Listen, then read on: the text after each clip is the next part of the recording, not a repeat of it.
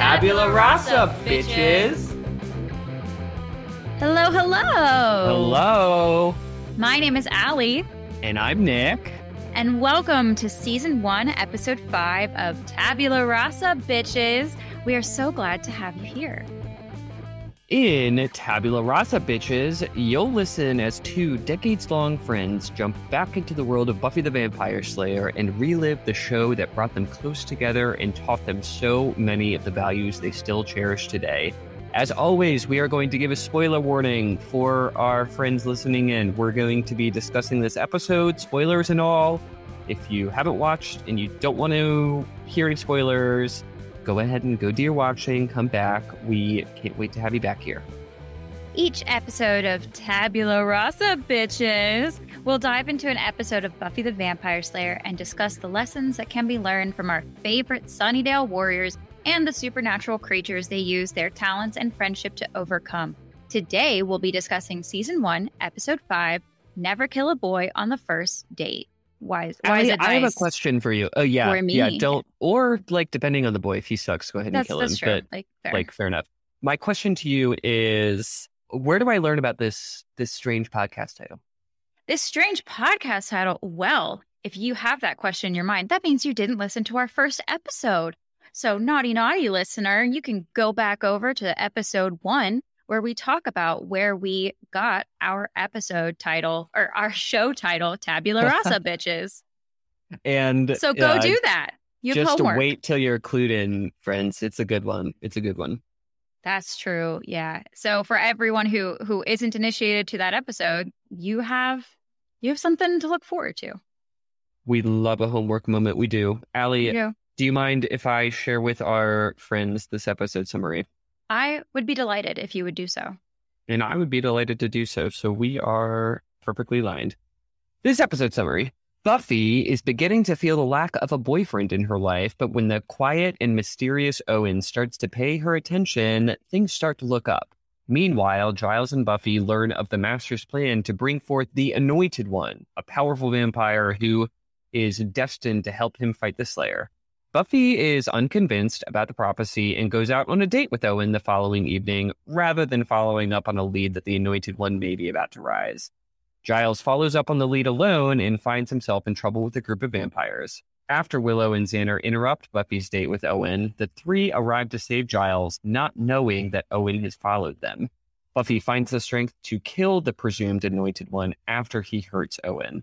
The following day, Buffy decides that perhaps dating is pretty dangerous after all. She breaks things off with Owen and sighs with relief that the prophecy didn't come to pass.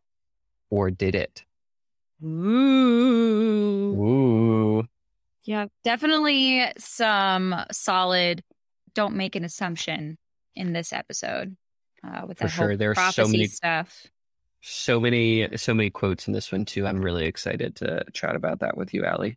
Yeah, this is a good one. This is one that I ended up watching a lot as a kid because for some reason I kept thinking that this was the one where she has Angel over and the whole like shirtless tattoo thing. For some reason I kept thinking that that was this episode. So I kept putting it on and then like, oh, different date, different boy, whatever. So I'm very familiar with this episode. I wouldn't be mad about seeing Owen shirtless. I wouldn't be mad at all. No, no, he's cute. He's cute. I mean, he's no David Boreanaz, but he's cute.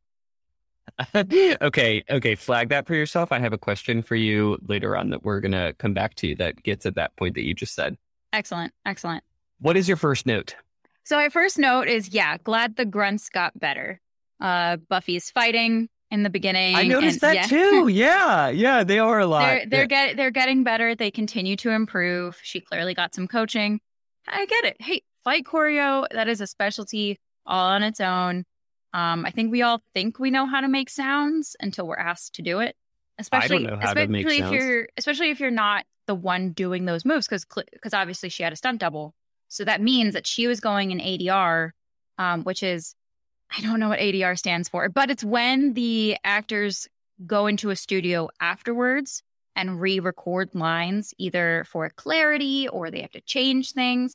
Um, sometimes that's when they also change things for international release, all, all that kind of stuff. So that means that she was going into a booth later and trying to time, ugh, ah, ugh, you know, trying into to. a microphone. Yeah. so it's it's hard, you know. I didn't sound that Wow. great doing it just now. I thank you for that education, Allie. I didn't know about that. You're so welcome. Neat. My first note is a quote from Buffy where she says, Giles, don't mention it. It was my pleasure to make the world a safer place for humanity. and that vibed with me, particularly here, particularly today. Oh yeah.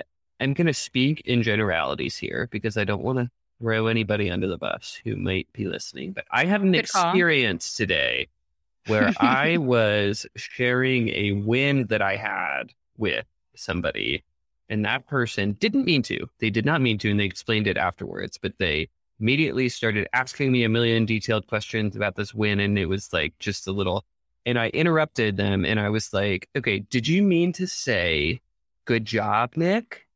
And and she said no i didn't. I was going to get to that. And we had a good it was a it was a productive discussion. It was a healthy it was it was good it was good. But i then after that conversation i watched this episode and it it, just- it resonated with me. It did.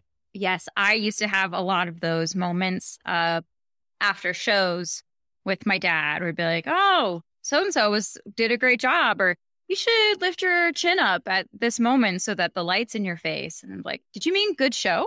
Right we'll get to notes Did you mean great job?" right Person who's not my director. you know and there's going to be time for feedback there is i'll share information with you but we're going to celebrate first Yeah. How about you just give me flowers and shut the fuck up? absolutely come on bruce so i love I you love- bruce i would die for you Yeah. So- So I love the moment when Giles picks up the ring that the vampire left behind. She goes, "Oh, great! I'll slay them. You'll fence their jewelry." And I just had this immediate sketch, like SNL sketch spinoff in my head, like still the same world, still the same seriousness that's going on, but then there's this goofy cartoon spinoff of actually Giles Pawn Stars style selling off and he keeps getting questions about like where these came from when he has to either make stuff up or he just tells the truth but they don't believe him he's just this wacky librarian who has really good vintage stuff i don't know i just what my head went off and I was like, I would watch that show. I would also watch that show. I want to see how much money he gets for a ring from the Order of Aurelius. That would be so interesting. Such a specific thing. People would be like, I don't know. It's like, trust me, it's a thing. Um, I uh, continue to be impressed with how terrifying the master is. Just his makeup, his costume, his lair has gotten creepier, Mm-hmm. and I really like in that scene how we get kind of just just a little taste, just a glimpse of his strength when he lifts the dude by his neck. Mm-hmm. Mm-hmm. That is uh, an opposite reaction to that scene that I had because I have the note, LOL, the master, more like the sass master. oh, that isn't in the prophecy at all, or whatever I know, I know. It's okay. Sarcasm much? I just I I loved that moment. Because again, you were saying he is he is very scary. So then when he also is very flippant, I, I don't know, uh, something about it. I love it. And I think that's what makes him such a great villain because he has those moments. Get yourself a villain that's both scary and is a little bit of a bitch. He's Right, a little bit of a bitch. He's just someone who can do both. Right. Two points for the Slayer, and the Watcher has yet to score. That was pretty great. so many good Slayer vibes from this one. Um, Oh, yeah. I think that her green dress in the in dress. What did I just say? Green dress in that Mhm. chunky ring she's wearing Mm-hmm. are amazing. Yes, I had a chunky ring very similar. I actually still have it. I was really glad when I found it recently because the 90s slash 70s are very much in. So Yeah. I, mm-hmm, they've been in for a while, but finally, like on a larger scale, people are catching on, and I'm all about it. So very excited for Um, that. I want a picture of that ring. It's super cute. It has rhinestones in it. So I have I wrote down uh the quote from Giles, the mere fact that you would want to check out a book would be grounds for a holiday. Um, excuse me? Did she not just give you an I told you so on the research you were just doing? And he's like, I don't know, I can't I can't find it. She's like, Yeah, I saw that. It's it's right here. And she like literally finds the page and totally schools him. And then he's like, Buffy, the fact that you would even pick up a book would be astonishing bitch Like- yeah, Giles, I'm going to need you to check yourself before you wreck yourself. Before I come into the TV opposite ring style and wreck Yep. yourself. Right. Yeah, yeah, yeah. Don't don't shade Buffy for this. And we actually do learn throughout the well, yeah, we learn throughout the series, and it's already been established by uh science teacher who ended up dying that Mhm. Buffy's smart. She's And smart. It's It not. will- it's not for lack of intelligence. yeah, no, not at all. She's just you know a superhero and that's the whatever. Right. no, Um, I had this whole tangent in my head because she she says this later, but she says, you know, Clark Kent had a day job, and it's like, well, actually, how good of an employee would Clark Kent have been? Like, how he worked in a newspaper. How was he getting those articles in on deadline? Yeah, and I bet I bet he knew his priorities very clearly and did not convey to his employer what those priorities were, obviously. Yeah, there's no way. He was missing deadlines left and right. Yeah. Um I or Lois a, was writing them for him. wouldn't that be fucking typical? Some dude just gets to publish them on the back of a woman's work. We do the Mhm. I honestly wouldn't have all. even been surprised if some of the originals were written like that. He's like, "Oh, thanks, Lois." Blah blah blah. um I have a quote from Giles in this scene that I thought was funny.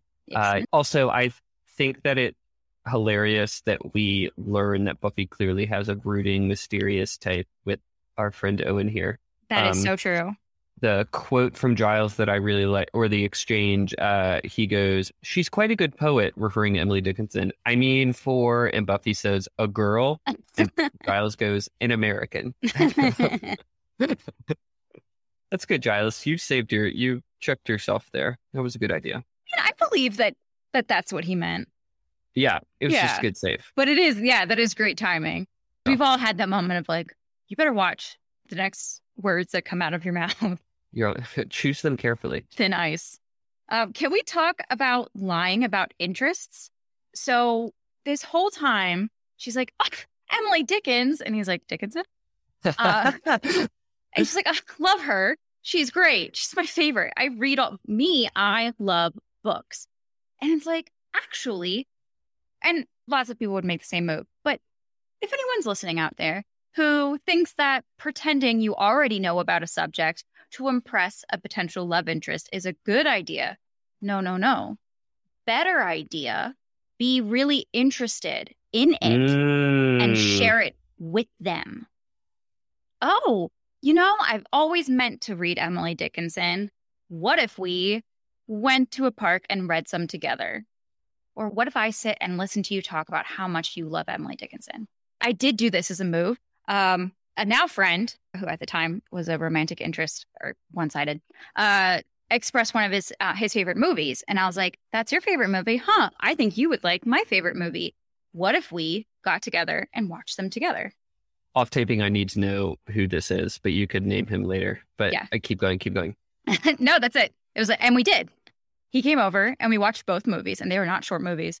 Uh, so what movies did you watch? we watched Gran Torino and Dead Poet Society. Which one do you think was my favorite? Oh, Dead Poet Society. Yeah, That Yeah, should that yeah, was a that was a gimme for you. Gran Torino. Do I know this person? I think so. Yeah, I, obviously I know this person. Who? Who do we know? Okay, I have an idea. it's not. it. It's, so it's not over my embarrassment. It's not wanting to embarrass him. Yeah, yeah, yeah. No, that makes sense. That makes sense. It'll leave a little mystery for folks. That's good. Speaking of broody guys who like poetry. Anyway. I oh, okay. now I know exactly who it is. That's funny. Um, I Give it away um, with that one, huh? this is g- just good dating advice though right like It you is. don't gotta fake if you take interest in somebody in something that that you want to know about and they're already interested and they're totally gonna go for that they people love explaining things they're interested in ask me about world of warcraft sometime Allie. Oh, absolutely no. okay fine i won't date you then no i'll still date you please date No, me because it was because it sort of leads into some of the best dating advice I ever I ever read. Um, I read Modern Love by Aziz Ansari, which whether you think he's questionable or not, there's some really good information in the book. Um, a lot of people they do all the same things on dates. They always go to the same restaurant, or they always do that same activity of like coffee or drinks or whatever. And so you're wondering why you're never having success with dates. It's like, well, you're always doing the same thing. But what actually creates a connection is shared experiences. So finding something to do. So like monster truck rally. Like even if neither of you end up being into it, you've now both been to a monster truck rally. It, like it's a shared thing that you can now you have a more to talk about, and b now it's a new thing that bonds you two. Neato. Yeah. Oh, dating advice with Allie. This should be a regular segment on our podcast. Yes, me and my my wealth of knowledge. You just gave two really good pieces of advice there. That's In true. the next scene, I have an uh well, I guess it's not an iconic quote from Cordelia, but it's an iconic quote that is because of Cordelia. I think I know what Um, you're gonna say. so uh, Buffy has just gone to sit with Owen, who's sitting alone, and Cordelia tries to sweep in and she hits Buffy.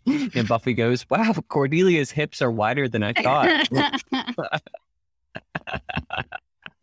Not that we should be body shaming other women or putting other Yeah, women yeah, yeah. down, but oh, lol.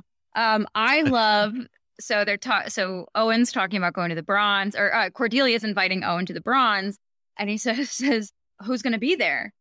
And she's, I mean, I'm going to be there, and he says, who else? yeah, I wrote down that he's just so innocent and sweet and socially unaware. Uh huh.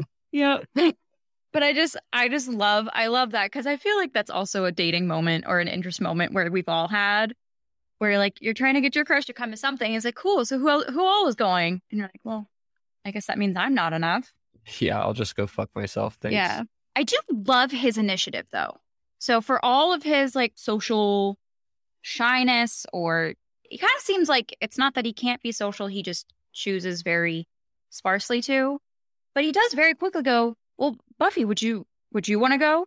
How about at eight? And it's like, oh, all right then. He does definitely give very clear signs of his interest because he like he makes the plan.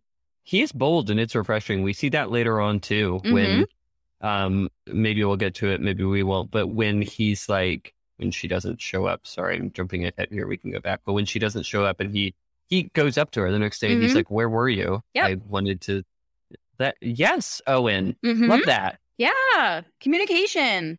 Communication. That's good stuff. So for all, Um, all of the red for all of the red flags that he does eventually end up putting up, that is a very green green flag for sure. I love that we are getting this glimpse into Buffy as an actual teenager. Yes. Yes, I love that. I, I have written down the quote um, when Giles is talking about her like going out and patrolling. She's like, "But cute guy, teenager, post-pubescent fantasies." and again, clearly not dumb using words like post-pubes post-pubescent. totally. She's smart. Give her some credit. and self-aware enough that this is a normal developmental milestone. Come on, let me do this. This is a thing that teenagers like. That's I don't know. That's impressive. Yeah. And so they do she does go after after they are uh come up with nothing with the prophecy stuff. And you know, I was a little bummed that she sees she sees uh Owen and Cordelia dancing and it's like, but he's clearly not into it. Read some body language, hon. That's funny. I had the opposite reaction. Really? I I so when Buffy looked at have you ever had that experience where you have a crush on this dude and then you see him talking to somebody else or like showing some sort of interest in just that sinking feeling in your chest? You're, Damn it. Thought Of course. "Ah, I wanted I and I felt like they did a really well okay, so you also recognize they did a good job with that. You're just like, Buffy, that's not what he's doing. Come on. yeah. I was yeah, gonna say yeah, I felt like they did a good job capturing that Yeah, I think loss. Right. Because I can see where she felt that. And definitely, like, she was already feeling the pressure of being late and probably, like, already lots of bad self talk on her part. And I do think that's probably very accurate to what a teenager would do. And we've been there. You know, I grew up with Anna Cook as my best friend. Every guy I ever introduced to her had a crush on her.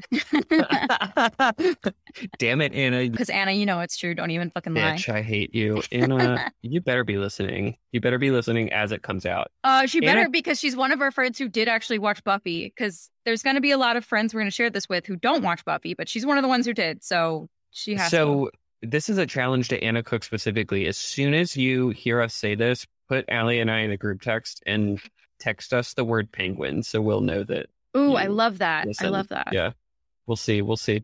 I'm excited. Um, okay, so in the next scene with the van with the creepy dude going off about the prophecy or whatever, Mhm. um, he asks the question to the other people in the van Are you willing to stand with the righteous? And I'm not in the van, but just to be clear, I am sure as hell not willing to stand with the righteous. nope. You creepy fuck. On just about anything Yeah, in no. most situations, but oof, God, that would be terrifying to be on a bus with that guy. Uh, yeah, it's just spewing all of that, and then he's not even just sitting down. He gets up. Please don't get up. Please don't walk Right. towards me. Please don't address me. At first, I just have secondhand embarrassment, and then I am yeah. afraid for my safety. Right, because he's not your standard crazy person babbling to themselves. Right. Like this is somebody who comes off threatening. He is clearly muscular and he's got that like crease in his forehead, like he's Oh, yeah. angry about it. So it's like babbling craziness with intent. Yeah. So yeah, definitely lots of like he looks like a vampire before he even gets turned into a vampire. Um, yep, don't love him. I don't. I don't love any of that for him. Yeah, gross. Um, I have a quote. Maybe I- this might be skipping. You did not have to swerve that hard. That's true. It does. Yeah. It kind of looked like an overcompensation. I know I wasn't there. I know I wasn't driving, but I don't know. I feel like that crash was a little unnecessary. You're supposed to be a good driver too, sir. right. Um. Oh, I love the watches moment with. Uh, I wrote that down too. Oh, so cute. Going like because Owen gives her the like really old timey, old fashioned pocket watch, which is like, oh, super cute moment. Very classy, and I would not expect anything less for him to have a classy pocket watch. Yeah. definitely not. But then I just love that cinematic moment of then panning over to Xander's cartoon watch. Fantastic. Little Tweety bird. Yes. I, so to be cute. fair, personally, I like Xander's watch more, Yeah, agreed. but Yeah. it l- perfectly emblematic Like, of uh, as if, uh, you know- characters and insecurity that Xander feels. Girls don't have big enough pockets. She probably didn't even have pockets at all. It's the 90s. She probably didn't have any, any pockets. Like she has somewhere to put a pocket watch? True. Mhm. Good Um, point. Probably not. Just saying. Um, Probably. I love that Buffy does normal teenager thing. Giles, she is the strangest girl.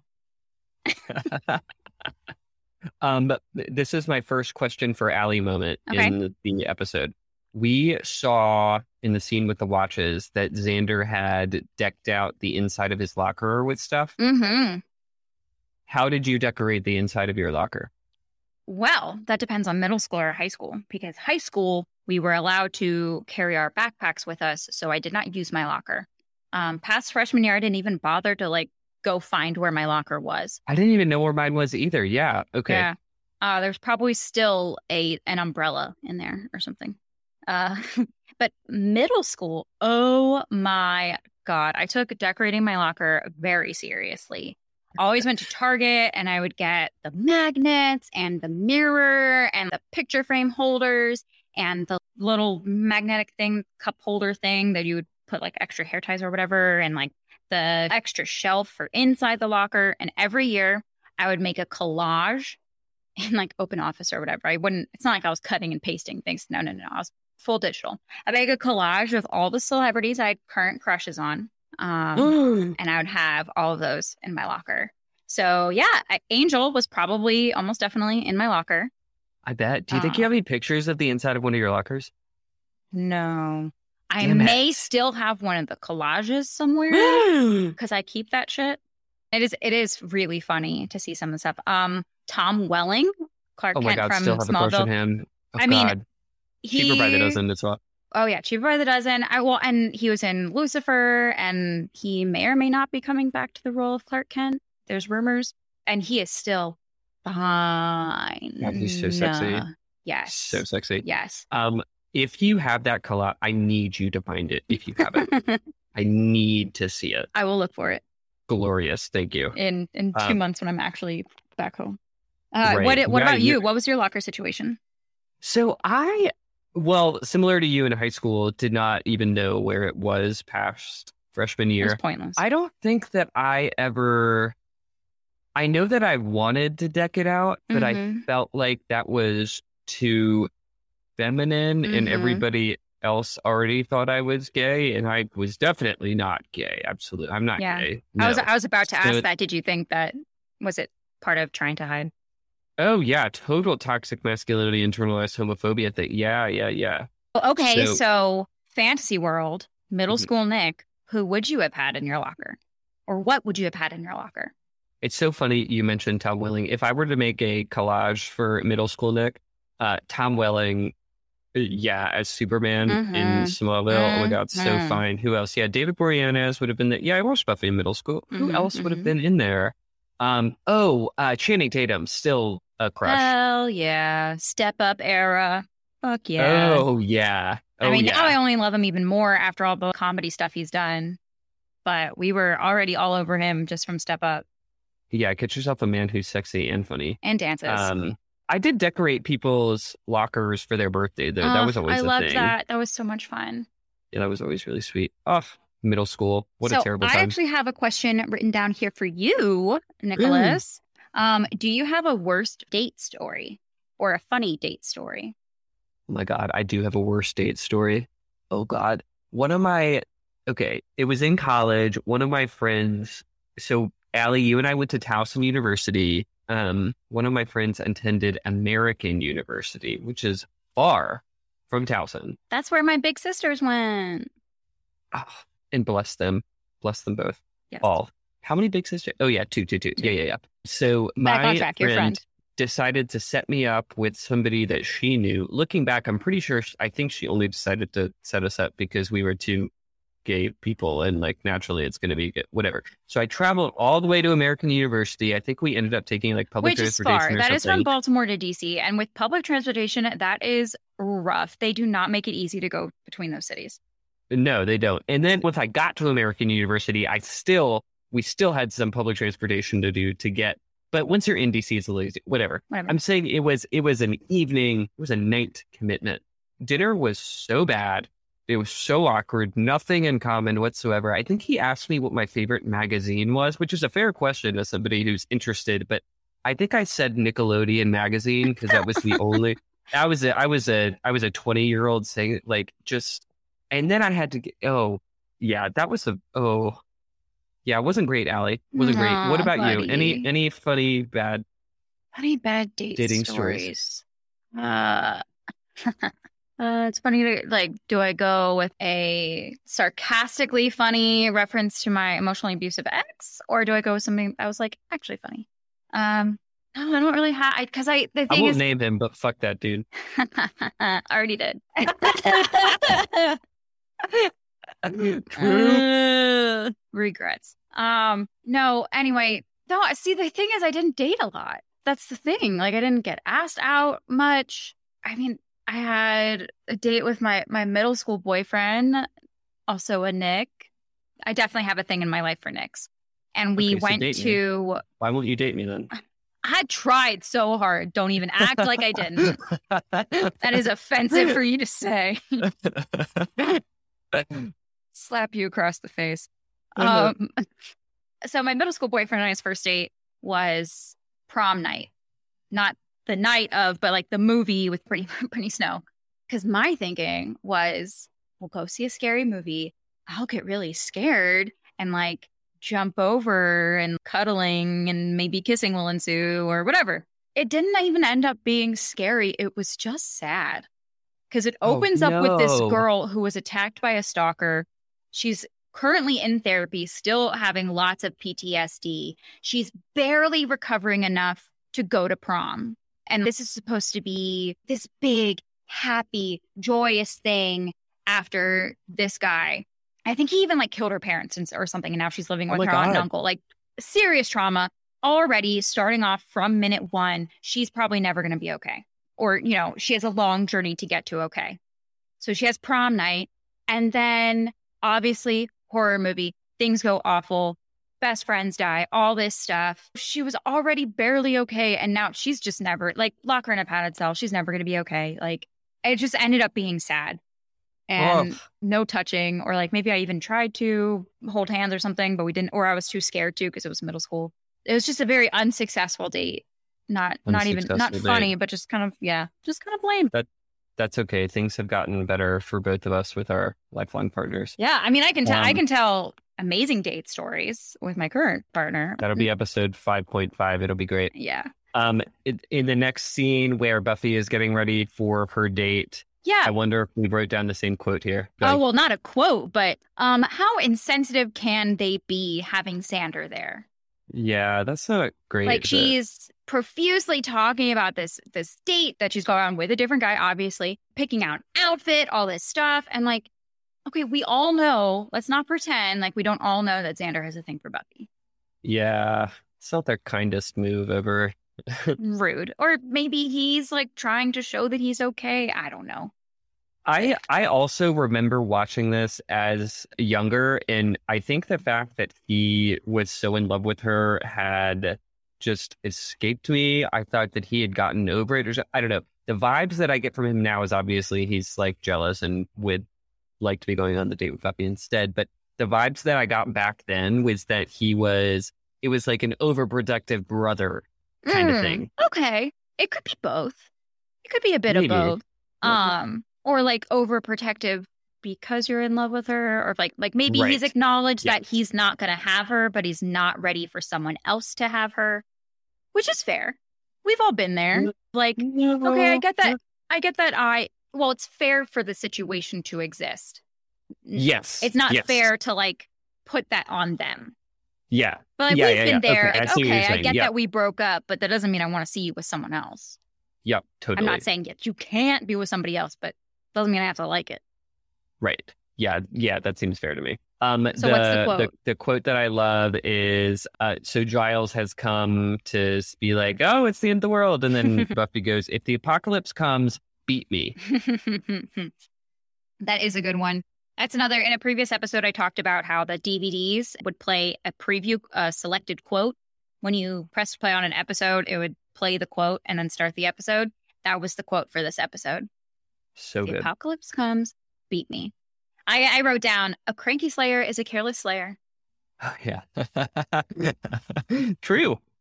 Um, there's a quote from Owen that I don't love when they're in the bronze together. Mm, I bet I know what it is.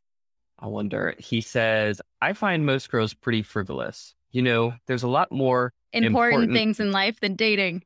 it, like Says the guy Shut up. pursuing a girl. Well, in this whole part at the beginning, I find most girls pretty frivolous. If you find, if you are categorizing most of any group as one thing, You're wrong. then I think that, yeah. And the problem is probably with you. Most girls pretty frivolous. Why don't, do you just need to be more social? Like, do Yeah. you just need well, I to, also I can see it definitely from his like he reads Emily Dickinson and he has to have his Emily with him, and so he probably has like what today would be considered very like hipster perspectives. Yeah. Like, oh, I bet all you read is Vogue and CoverGirl or whatever, and he's like, oh, but you don't you don't read like real pain, blah blah blah. And a lot, I feel like he can. He talks about like how morbid she is and stuff, and I bet he has a very stable home life, gets good grades, has Mm, decent friends, and is like desperately trying to feel needs to be deep edgy. because he has Yeah. yeah. he's just this, this edge lord who's like talking about girls being frivolous, and it's like you know what, let people enjoy things.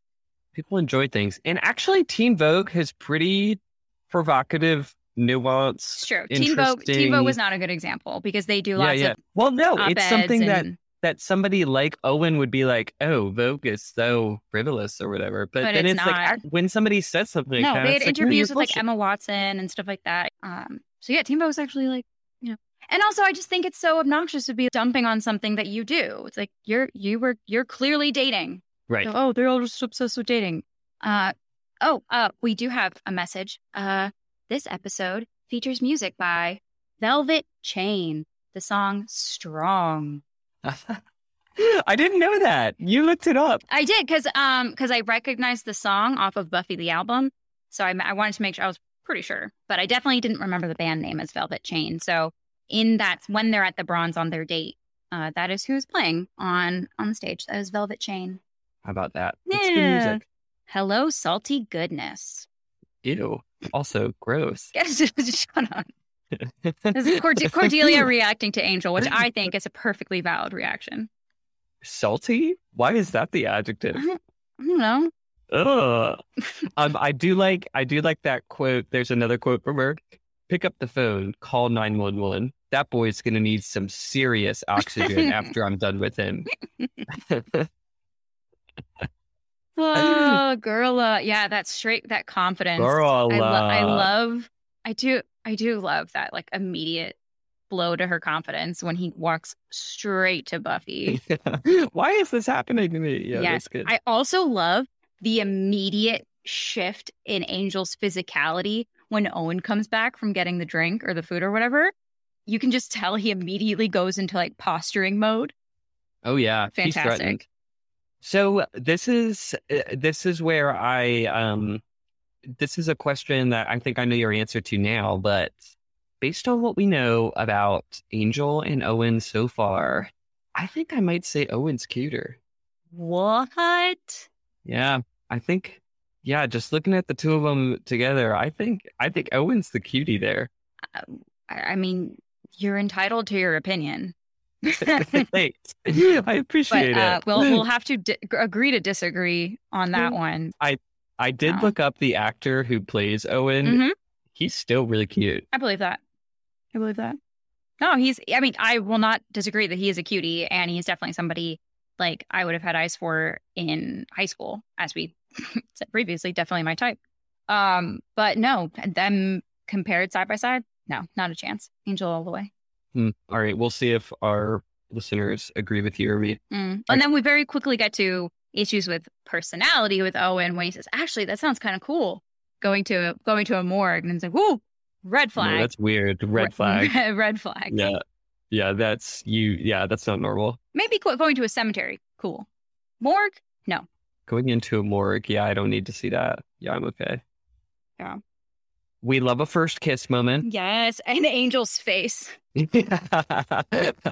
oh, when Buffy kisses Owen. Uh huh. Yeah. Yeah. Oh, that's so funny. Yeah. Why is Willow so good at lying? Um, yeah, so they Xander and Willow here when they're interrupting their date, it's big, um, big lame parents crashing the hangout energy. Mhm. And and yeah, Willow is she is she's so on quick it with right a away. story Oh yeah. and a good story too. Not one of those. It was flying monkeys, and you're like, okay, well you're li- you're lying. No, she's like she's on top of it, right. and she's supposed to be the goody goody. So I don't know. Hmm. Interesting skill for her to have. Interesting skill. There's there's some things we don't know about.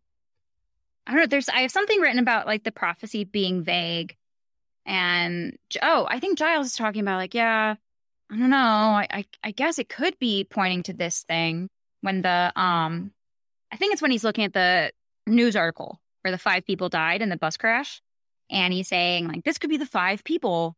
He's like, I know it's not rising from the ashes. It's like, well, prophecies are notoriously flowery, flowery language and vague so that they can come true. So, like, yeah, of course, of course, it's vague and weird and can be interpreted a million different ways. It's intentional. Yeah, yeah, they're tricky. Um, so now we're at the point where uh, Buffy, Xander, Willow are in the morgue trying to save Giles. Yep, we yep, learn that Owen has followed them. God damn it, Owen, whatever. When Buffy, I love Buffy's continued development here, really shining as a leader Mm-hmm. telling Giles to like hang on. She's made it. She says to Xander and Willow, watch him. Mm-hmm. Just the delegation there. It's nice to see. We love to see it. Yep, definitely, definitely a natural, natural born leader. Um, although I do have close the when they're looking through all of the um, what are those called? Where the bodies are stored, all the doors and stuff. Close the doors. Were you raised in a barn? Because they're just like leaving all of them open. It's like everyone, someone's gonna know that someone was in here rifling through all of these drawers. Yeah, you monsters. Come on. Do you think the cupboard's open at home? I hope not. God, I hope not. Hayden does. I have to go behind him and shut them. Um, I have pork and beans written down. So this is when the dude wakes up. He's a vampire, and he start he come he breaks through the observation room window, and he's like pork and beans, pork and beans. I smell pork and beans. And I looked that up because I was like, is this some kind of like folky song, something? So I I put the quote into Google, and the first thing to come up is a Buffy chat room. Uh, and I took a screenshot. Which it's okay. This time will be edited out and post. That's what edit. Don't do it. Don't edit it out. It'll be fun.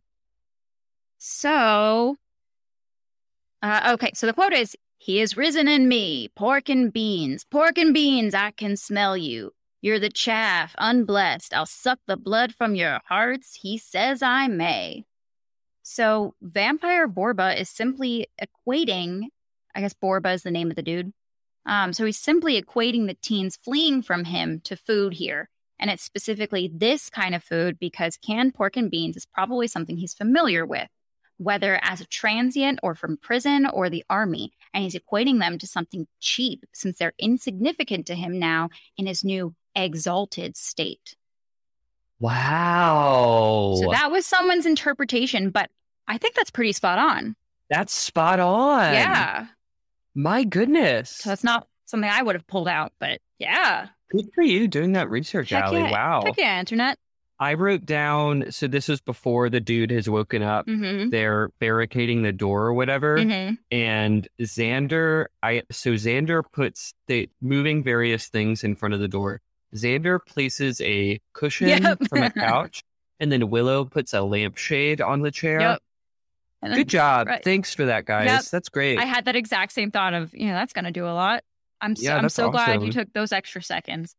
But. I, I, yeah. um, I'm not sorry for asking this question. Mhm. The crazy vampire. Is he kind of hot? Mm, Come on. Not even a little bit. no. No. Whatever. I- with, with that much religious drivel being spewed out of his mouth, I just no, no. I mean, maybe if I saw him smile, like un unknit that brow, but If you go to church with him, I'm sure he'll smile. Fine, I'll just thirst over him alone. yeah, Whatever. I mean, more for you. okay, so Buffy's talking to Owen the next day, and she's saying, you know, the the usual. It's not me. It's you, or it's not. It's not. Freudian slip. Uh, she's Yeah. saying that it's not you, it's me, and it's like, no, no, no, no, no, it's definitely you. You're, Yeah, we found yeah. out that you're crazy and you're accident prone, or you have a have a adrenaline junkie side, and that's that is dangerous and not okay. Yeah, you seek out danger. That's not a good match for a slayer. no, no, no, no. No. And then I No, had- no. I have this headcanon now that Owen doesn't make it to senior year.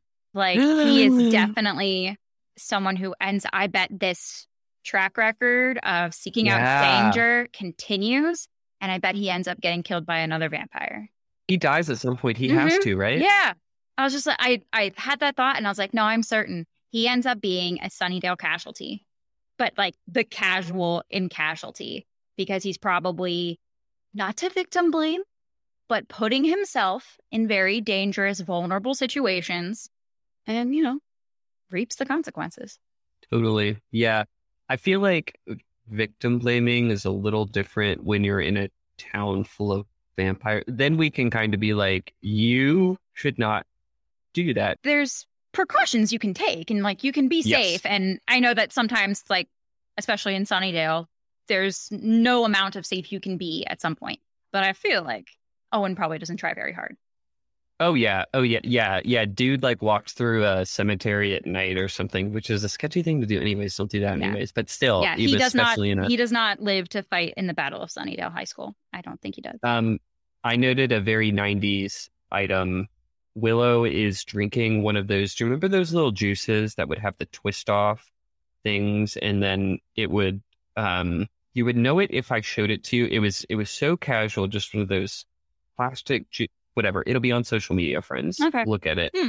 But, um, Interesting. I, it took me back to my time enjoying those juices as well. And I'm happy that Willow was. I knew she was enjoying it because they're delicious. Mm, that's lovely. Anyways. I have another, yet another spin-off idea with Giles. Uh, but did you ever hear the story, uh, the show Pennyworth? Um, no. So it's about, it's basically a prequel to Batman about, uh, Alfred Pennyworth, uh, the butler Alfred. Oh, Yeah. Um, because it is in some, in some of the comics, it does mention his like special English special forces forces training and that kind of thing. And we see briefly towards the end when, um, and this I think this is a significant moment between Buffy and Giles because it's kind of his, kind of his first like parental talk, like Mm, consoling mhm. her after, and again, and it's consoling after a very normal thing of like, and a very mature thing of her choosing not to stay with Owen because she probably thought she blew it and then didn't. She could have Mhm. just been like, "Cool, guess I can still date him." And no, she she stepped back and took the very mature move. And he mentions, "I was called. My parents told me that I was destined to be a watcher at the age of nine. Nine? Mm, Jeez, old Pete's. Like, I think I still thought I was going to be a, a Spice Girl at nine. You know? yeah. So, so thinking about that, what other stuff does that mean for Giles's life growing up before he gets to be a forty-something librarian in Sunnydale, California? You know, from age nine to whatever. What does Watcher training look like? You know, did he grow up with I've other members of the Watcher. Watchers Council? You know, I think that would be such a great prequel to explore. And I think there would be so much there. And we do see in later seasons when we see more of the Watchers Council, there are female Watchers. So there could be absolutely more diversity. And there's Watchers from all over the globe. And mhm. I wonder, like, what else they're doing throughout the year. Cause, you know, there's only one Slayer. So what work do they have? There's one Slayer and one Watcher who's with that Slayer. So what are the rest of them doing this whole other time? I've always wondered that too. Yeah, that would be so interesting to explore. Well, she calls them out on it later, which is bad ass. I fucking love it because they deserve it. But it's interesting. that is really interesting. Yeah. What an interesting thought experiment. I don't want Joss Whedon to do it because fuck that dude, but No, somebody but- else, somebody else do it. Um, some female writer, oh yeah. um, maybe a maybe a person of color. I think they could do a great job with it, and it could be maybe an HBO Max show. You know, because they're doing all maybe it could they're doing all the. DC stuff. Oh yeah, yeah, I could do that. Um, I wrote down similar kudos for Giles in this scene, especially as kind of scoldy as he's been during the episode. Mhm. This is just a really nice, like, he's not just some sort of trainer, some sort of teacher. He really is a parental figure, and that's really nice. Yeah. And he does have a good moment of, you know, admitting his his lack of knowledge. He says, you know, I don't have a manual for how to actually do this. So I love I love that admittance because I think I think it's important to take responsibility and accountability. You know, it's all, Mm. all good things. And then at the end, I just think they did such a good job with the anointed one bait and switch. Mhm. So it wasn't actually the crazy dude. It was it was the kid in the Yeah. bus. And this whole anointed one, like the existence of the anointed one stuff, ends up having a very interesting arc between season one and season two, which we'll see later. hmm Yeah, so th- that's a very interesting journey, and I do I do love a bait and switch, um, and I do love what that says. Maybe even in the greater like metaphor of Buffy, of like the things that end up being a big deal to you aren't always what you think are going to be. Yeah. I hadn't thought about it that way. I Allie. just now Oh, in this moment thought of that. Allie, you brilliant, beautiful bitch. What about that alliteration, huh? Love me some alliteration. Almost as profound as your wait. Um, so uh, the only other fun fact I have about this episode, as I was doing research, I didn't know this. Owen in the original script, his name was Chambers, and I am glad they changed it to Owen. I don't know why they changed that was it. his first name. That was his. Yeah, Owen was initially named Chambers as he was identified in the Owen Thurman. Yeah, Owen Oh, Thurman. okay, Yeah, yeah, yeah, okay. yeah. They talk about that in the cafeteria. Yeah. There you go. Yeah. Ooh. I mean, I I can sort of get where it's supposed to be this sort of like eclectic, you know, to go with his whole like moody personality, but yeah, Owen is much better. Um. Anyways, what are your favorite quotes, Allie? I think it I was think we mentioned all Yeah, of I think we we definitely mentioned yeah, we mentioned all of mine. We hit all of mine. Well, a moral of the story that I saw, and I wonder if you saw any others, Allie, Mhm. just this idea that you're going to have to make sacrifices one day, and it's not going to be fair. Mhm. sucks. It's not fair. And that's life. Yeah, absolutely. You know, we, I don't think I've ever had to make any sacrifices or make any choices such that if I don't do it, somebody's going to die. But, but that's the great part about Buffy is that we can still relate to pieces of it, even if it's not, you know, a direct one to one. Because yeah. Yeah. there have been times where it's just not fair. You have to do something and that you still have to do it. And it's just life and that sucks. Yeah, you can't have it all. I definitely Ugh. like, you know, I feel like a lot of kids end up going through this when you're a little kid and you don't have homework and shit. Like, you can do a million and one activities. And then you get older and eventually you have to like drop some of those activities and that ends up sucking. And I miss, Yeah, just I miss sucks, gymnastics. Man. that's one of the, that's like Mm. the one that got away. Mm. You're learning how to crack a whip. You can always revisit gymnastics if you want to. That's true. Also, you know, pole dancing. So Mm, That's true. one of my, my current hobbies. One day when we're allowed to go places and exercise without a mask and touch things without washing our hands 10 times, then I'll be able to go to outside activities instead of just working out at home. How about that? What a day it will be. What a day. What a day. Well, uh Nicholas, shall we shall we wrap this mother up? Let's wrap this mother up. All right, I think that does about does it for this episode. Thank you so much for joining us, and we hope you'll join us again for our next episode where we'll discuss season one, episode six, The Pack. And if you were just too excited to wait until our next episode to chat, send us an email at tabularasabpod at gmail.com. And you can also say hello to us on Twitter, Instagram, or Facebook at, at tabularasabpod, spelled the same way. Allie, Yes. where can people find you on social media? Well, Nick, they can find me at daughterpick on Twitter and Instagram. That's D A U G H T E R P I C K. And they can find me on TikTok as at future black cat. And oh, if you would like to support me in my journey as a budding artist, hungry actor, you know, you can toss me a couple bucks over at buymeacoffee.com slash Allie Press. You can join one of the memberships and read more about what my journey has been like as a young actor. And folks, let me just tell you, Allie's Not So Weekly updates are amazing, engaging, love them every time. Totally check them out. And if you didn't catch any of that, don't worry. All of our social media handles are in the description. Until next time, Allie, I love you very much. I love you. Make some proud choices. Yes, folks, make proud choices. Mwah.